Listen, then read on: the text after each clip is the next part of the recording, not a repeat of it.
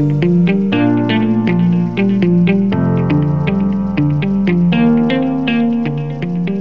a tutti e bentornati a Maltagliato. Oggi chiudiamo la seconda stagione, quella dedicata alle food politics, parlando di temi che spesso passano un po' inosservati a chi non lavora nel mondo dell'agricoltura. Oggi andremo infatti a scoprire cosa si cela davvero dietro a ciò che compriamo e che cosa stiamo realmente pagando quando mettiamo qualcosa nel carrello.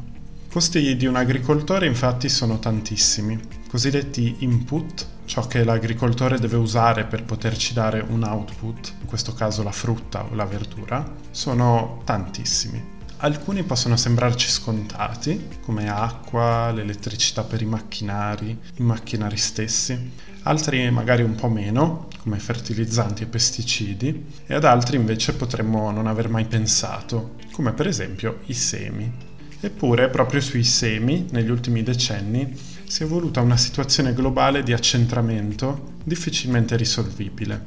Innanzitutto però, perché un agricoltore ha bisogno dei semi? non può sfruttare parte del raccolto precedente come banca dei semi per l'anno dopo? Purtroppo no. I semi non funzionano più così per la maggior parte e anzi la stragrande maggioranza delle varietà di cui ci nutriamo proviene da semi soggetti a copyright. Questo è dovuto al fatto che la maggior parte del cibo vegetale di cui ci nutriamo è sviluppato geneticamente in laboratorio, il che è diverso da dire che sia geneticamente modificato ma semplicemente alcune caratteristiche vengono riprodotte tramite ibridazione, quindi tramite riproduzione di varietà diverse, sino a trovare un eh, seme che sviluppi i tratti che stiamo cercando. I semi che crescono nella verdura a cui siamo abituati portano con sé quindi un patrimonio genetico ben preciso, che non è proprietà dell'agricoltore, come potremmo pensare, ma bensì di multinazionali. E anche se si provasse a ripiantare il seme in barba alle leggi, beh, la maggior parte delle varietà producono semi sterili e altre non mantengono i tratti genetici sino alla seconda generazione costringendo i contadini a ricomprare ogni anno i semi. Non so se avete mai provato per esempio a ripiantare i peperoni o peperoncini che avevate comprato. Difficilmente cresceranno. E io di solito davo la colpa a me stesso pensando di essere un contadino abbastanza scarso. Invece probabilmente sono i semi che non sono pensati per essere riprodotti in questo modo. Il mercato dei semi è dominato da quattro aziende che assieme possiedono il 60% dei brevetti di semi presenti in tutto il mondo. Corteva, ChemChina, BASF e Bayer Monsanto. Avete capito bene, proprio Bayer, l'azienda farmaceutica che ci è tanto familiare, ha acquisito nel 2016 Monsanto, diventando di fatto il colosso da guardare quando si pensa al mercato dei semi. Entrambe le aziende infatti erano già leader del settore e hanno deciso di fondersi per dare un'ulteriore spinta monopolistica al mondo dell'agribusiness. In particolare Bayer ha comprato Monsanto per 66 miliardi di dollari. Questa acquisizione è stata a lungo discussa dagli antitrust degli Stati Uniti d'America e dell'Unione Europea. Il sistema europeo, più protetto di quello americano, ha concesso prima il benestare alla fusione dei due colossi. Negli Stati Uniti invece dove Monsanto rappresenta praticamente il venditore unico delle varietà di semi, essi hanno preteso che la nuova entità Bayer Monsanto si disfacesse dei diritti su alcune varietà per rendere la fusione valida. Tra parentesi, Bayer Monsanto sono anche proprietari, tra le altre cose, di oltre il 30% dei patent, dei diritti, sui pesticidi commercializzati nel mondo, un vero e proprio quindi gigante dell'agribusiness. Bayer ha quindi deciso di cedere le sue royalty riguardo alcune cultivar in suo possesso per oltre 7 miliardi a BASF, una delle altre 4 big corp dei semi di cui abbiamo parlato prima. Insomma, diciamocelo, per gli agricoltori non è che sia cambiato poi molto. La ferocia di queste multinazionali, pensate, è tale che a volte gli agricoltori devono stare attenti che il vento non trascini sui loro campi semi dei quali non hanno pagato i diritti. Ne sa qualcosa il contadino canadese Schmeisser, che si è ritrovato nei campi della canola geneticamente modificata senza averla però piantata.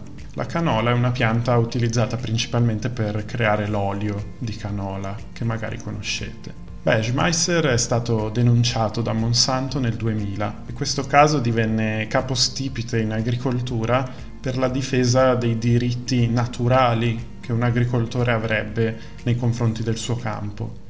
Schmeisser stava cercando di difendere il proprio diritto a poter crescere ciò che spontaneamente era nato sui propri campi, tanto più che le varietà protette da copyright non possono essere riconosciute ad occhio solitamente, ma hanno bisogno di esami specifici di laboratorio che un agricoltore non può compiere su ogni pianta spontanea che nasca nel suo campo. Nonostante quindi la Corte Suprema canadese avesse deciso che la canola era stata probabilmente portata dal vento e cresciuta di sua sponte nel campo di Schmeisser, egli perse il caso. Ciò rappresentò una grandissima vittoria per le multinazionali dei semi.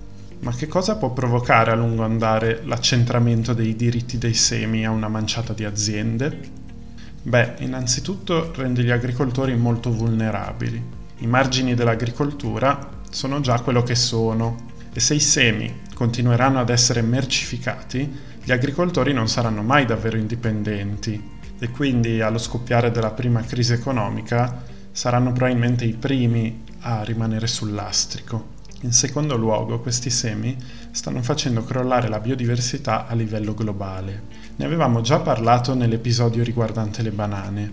Quando una determinata varietà prende il sopravvento sulle altre, è molto più probabile che un singolo evento la possa spazzare via, come una pestilenza o un cambiamento climatico.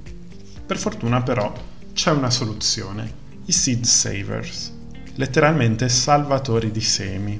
Questa comunità si preoccupa di mantenere i semi antichi al di fuori dei regimi del copyright. Per fare ciò è necessario che questi semi vengano scambiati continuamente. Infatti la legge italiana, per esempio, vieta di poter mettere un brevetto ad un seme se il patrimonio genetico è stato ceduto o venduto a terzi nell'ultimo anno in Italia e negli ultimi quattro anni in altri stati. Che cosa vuol dire tutto ciò? Beh, che se i semi continuano a circolare, è impossibile che qualcuno ne possa reclamare i diritti e ciò è fondamentale per mantenere un patrimonio di semi libero per tutti. Quindi chiunque può essere un membro attivo della comunità dei seed savers, anche solo comprando le sementi antiche da altri contadini. Si possono comprare i semi antichi anche online, ci sono diversi siti per farlo. Fantastico, no? Con un semplice gesto ci buttiamo in prima linea nella protezione della libertà intellettuale dei vegetali. Certo, ci sono associazioni che hanno fatto di questa lotta il loro principio fondante, come Civiltà Contadina, Slow Food e Rete Semirurali, per i quali ho lavorato in una piantagione di pomodori antichi e posso dire che fanno un lavoro eccezionale. Sempre stando in Italia voglio raccontarvi l'esperienza di un seed saver per farvi capire quanto importante possa essere salvare e ampliare la varietà delle coltivazioni. Infatti l'agricoltore di Tortona Roberto Pisani dichiarò qualche anno fa su Rivista Natura che egli aveva preso una varietà di mais da un anziano del paese e quando nel 2003 arrivò una pazzesca siccità, fu una delle poche varietà a resistere, tanto che nella campagna ingiallita si vedeva solo una macchia verde, il suo campo, e addirittura tante persone arrivarono a chiedergli se fosse una varietà transgenica per essere così resistente.